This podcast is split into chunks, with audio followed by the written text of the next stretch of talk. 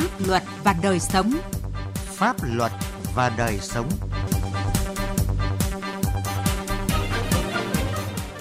Mời quý vị và các bạn cùng nghe chương trình Pháp luật và đời sống với những nội dung sau. Đổi mới, nâng cao hơn nữa chất lượng xây dựng pháp luật, thực trạng vi phạm pháp luật về đê điều ở Hà Nội và trách nhiệm của chính quyền cơ sở. Lạng Sơn với công tác đấu tranh phòng chống tội phạm mua bán người. Pháp luật đồng hành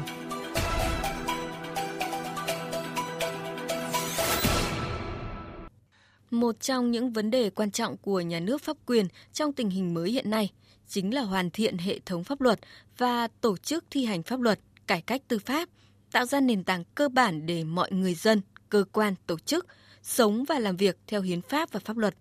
Tuy nhiên, theo các chuyên gia pháp lý và người dân thì hoạt động xây dựng pháp luật vừa qua vẫn còn đó những hạn chế nhất định. Bài viết của sĩ lý, phóng viên Đài Tiếng Nói Việt Nam đề cập nội dung này. Các văn kiện của Đảng đề cập về lĩnh vực xây dựng pháp luật, cải cách tư pháp luôn đặt ra yêu cầu công tác xây dựng pháp luật cải cách tư pháp phải thực hiện đúng đường lối, chủ trương của Đảng, bám sát và phục vụ có hiệu quả các nhiệm vụ chính trị trong từng giai đoạn, bảo đảm quyền lực nhà nước là thống nhất, có sự phân công, phối hợp giữa các cơ quan nhà nước trong thực hiện các quyền lập pháp, hành pháp, tư pháp, phát huy dân chủ, tăng cường pháp chế trên tinh thần những quan điểm chỉ đạo cơ bản đó. Những năm qua, chúng ta đã thể chế hóa bằng các quy định của pháp luật, kịp thời điều chỉnh các quan hệ xã hội, tạo ra hệ thống pháp luật tương đối đầy đủ, tạo cơ sở pháp lý phục vụ công cuộc xây dựng nhà nước pháp quyền xã hội chủ nghĩa. Giáo sư, tiến sĩ Trần Ngọc Đường, Chủ tịch Hội đồng Tư vấn Dân chủ và Pháp luật Ủy ban Trung ương Mặt trận Tổ quốc Việt Nam nhận định. Cái hệ thống pháp luật của nước ta là bước sang cái giai đoạn luật đã có đủ rồi, chất lượng nâng lên, thể hiện được cái ý nguyện của dân, phản ảnh được cái thực tiễn điều chỉnh và xu hướng điều chỉnh của nhân loại. Theo tiến sĩ Hoàng Thế Liên, nguyên Thứ trưởng Bộ Tư pháp, những thành tựu trong xây dựng ban hành văn bản pháp luật thời gian qua đã tạo ra tiền đề hết sức quan trọng của việc xây dựng nhà nước pháp quyền xã hội chủ nghĩa Việt Nam. Tuy nhiên, hệ thống văn bản pháp luật của chúng ta vẫn thiếu sự thống nhất đồng bộ. Một số lĩnh vực quan trọng như thể chế về phân cấp phân quyền, cơ chế kiểm soát quyền lực, phòng chống tham nhũng chưa thực sự đảm bảo được nguyên tắc, nhà nước phải tuân thủ pháp luật, chứ không phải pháp luật phải phụ thuộc nhà nước. Nói nhà nước có quyền trước là phải nói đến tính chính danh của nhà nước cái đã. Mà muốn bảo đảm tính chính danh của nước thì phải bảo đảm nguyên tắc chủ quyền nhân dân càng chính danh thì danh chính thì ngôn nó sẽ thuận hơn và dân sẽ đồng lòng hơn. Do đó không phải là vị trí của pháp luật mà chất lượng pháp luật phải tính đến. Chỉ có pháp luật mới làm được thì vai trò nhà nước là của pháp luật, chứ không phải pháp luật là của nhà nước. Ông Trần Hoàng Ngân, Viện trưởng Viện Nghiên cứu Phát triển Thành phố Hồ Chí Minh cũng cho rằng,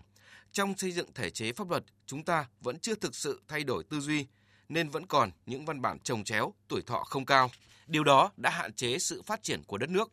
Vì vậy, chúng ta phải mạnh dạn đột phá trong xây dựng ban hành thể chế thì mới tạo ra được sự đồng bộ, tạo điều kiện tốt hơn cho kiến tạo và phát triển. Tuy là chúng ta đã ban hành rất nhiều các bộ luật, nhưng mà cái tính ổn định của luật pháp của chúng ta, chúng ta thấy rằng chúng ta thường xuyên phải phải sửa đổi, nó chưa được ổn định. Cái điểm thứ hai nữa là giữa các cái luật đó là chồng chéo với nhau. Cái đột phá về thể chế này phải thay đổi ở cái tư duy về cái cái cách làm thể chế và luật pháp và phải làm sao cái thể chế hết sức là đồng bộ và nhất là thể chế kinh tế thị trường định hướng xã hội chủ nghĩa. Sự nghiệp xây dựng và hoàn thiện nhà nước pháp quyền xã hội chủ nghĩa Việt Nam cũng đang đặt ra nhiều vấn đề cần tiếp tục nghiên cứu, làm rõ hơn về phương diện lý luận, nhận thức và tổ chức thực hiện. Theo chúng tôi, thời gian tới cần tiếp tục thể chế hóa một cách minh bạch, đồng bộ, hiệu quả hơn cơ chế phân công, phối hợp và kiểm soát quyền lực nhà nước giữa các quyền lập pháp, hành pháp, tư pháp giữa trung ương và địa phương một cách hợp lý. Tiếp tục đẩy mạnh cải cách tư pháp và cải cách hành chính hướng tới đảm bảo công lý và tạo thuận lợi nhất cho người dân thực hiện các quyền của mình.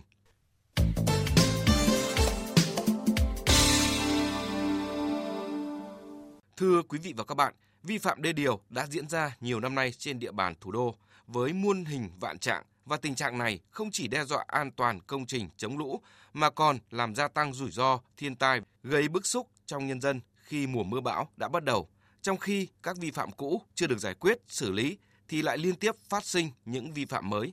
Vì sao những vi phạm diễn ra ngang nhiên, công khai nhưng không được xử lý triệt để? Tại phường Lĩnh Nam, quận Hoàng Mai, một trạm trộn bê tông của công ty cổ phần đầu tư sông Đạc Việt Đức được xây dựng khá bề thế trên diện tích hàng nghìn mét vuông đất nông nghiệp ở bãi sông Hồng vẫn ngày đêm hoạt động, dù cơ quan chức năng đã kết luận và yêu cầu phải xử lý từ những năm trước đây.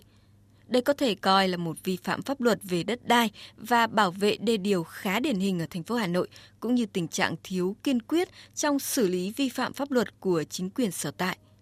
Ông Đinh Văn Hiếu, hạt trưởng hạt quản lý đê điều Hoàng Mai, nêu ý kiến. Đây là một trong những cái vụ việc kéo dài. Ờ, các lãnh đạo của Ủy ban nhân dân ờ, phường trước đây ờ, cũng đã có những cái động thái nhưng tuy nhiên thì trong cái quá trình mà triển khai các kế hoạch tổ chức thực hiện cái cưỡng chế còn có rất nhiều những cái bất cập khẳng định sự tồn tại và hoạt động của trạm trộn bê tông của công ty cổ phần đầu tư sông Đà Việt Đức trên địa bàn của phường là vi phạm cần phải cưỡng chế. Nhưng ông Trần Việt Cường, Phó Chủ tịch Ủy ban dân phường Lĩnh Nam cho rằng, việc cưỡng chế phá rỡ nhà điều hành, giải tỏa trộn bê tông này đang có những vướng mắc về trình tự thủ tục hồ sơ,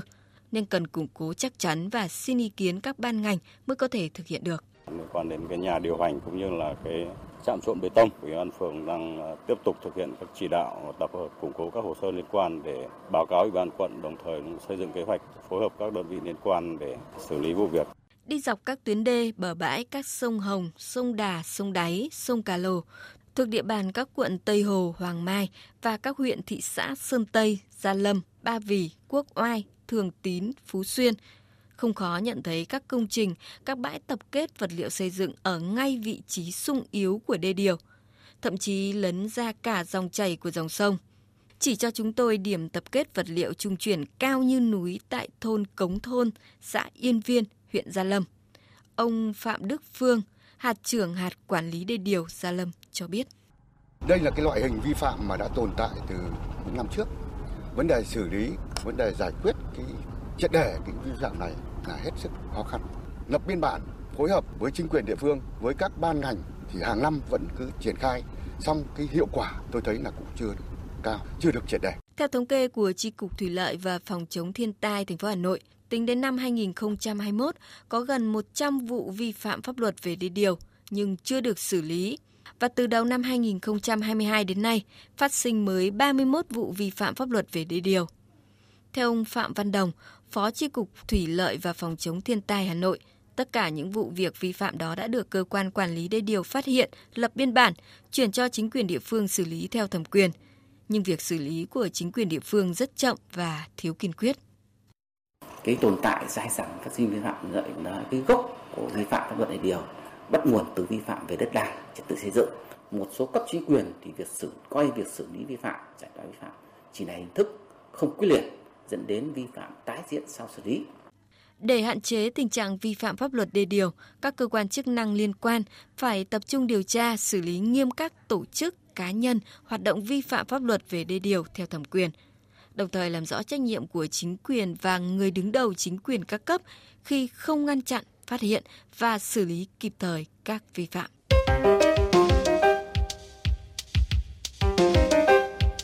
Thưa quý vị, thưa các bạn, Thời gian qua, lực lượng chức năng tỉnh Lạng Sơn liên tục phát hiện, bắt giữ nhiều vụ mua bán người dưới 16 tuổi. Thực trạng này đã và đang xuất hiện với tần suất nhiều hơn, với phương thức, thủ đoạn rất tinh vi.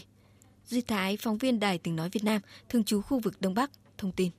Khoảng 22 giờ ngày 13 tháng 7, lực lượng chức năng tại tỉnh Lạng Sơn nhận được tin báo về việc có hai thiếu nữ đang đi trên xe ô tô không rõ biển kiểm soát di chuyển trên đường cao tốc theo hướng Hà Nội Lạng Sơn có dấu hiệu bị mua bán người. Sau khoảng 30 phút triển khai các phương án dừng phương tiện để kiểm tra, tổ công tác của trạm cảnh sát giao thông Tùng Diễn đã phát hiện trên xe ô tô 7 chỗ có hai người con gái đang ra tín hiệu cầu cứu. Lúc này, tổ công tác đã xác minh tại chỗ, khống chế và bắt giữ đưa toàn bộ những người trên xe về công an huyện Chi Lăng, tỉnh Lạng Sơn để phục vụ quá trình điều tra.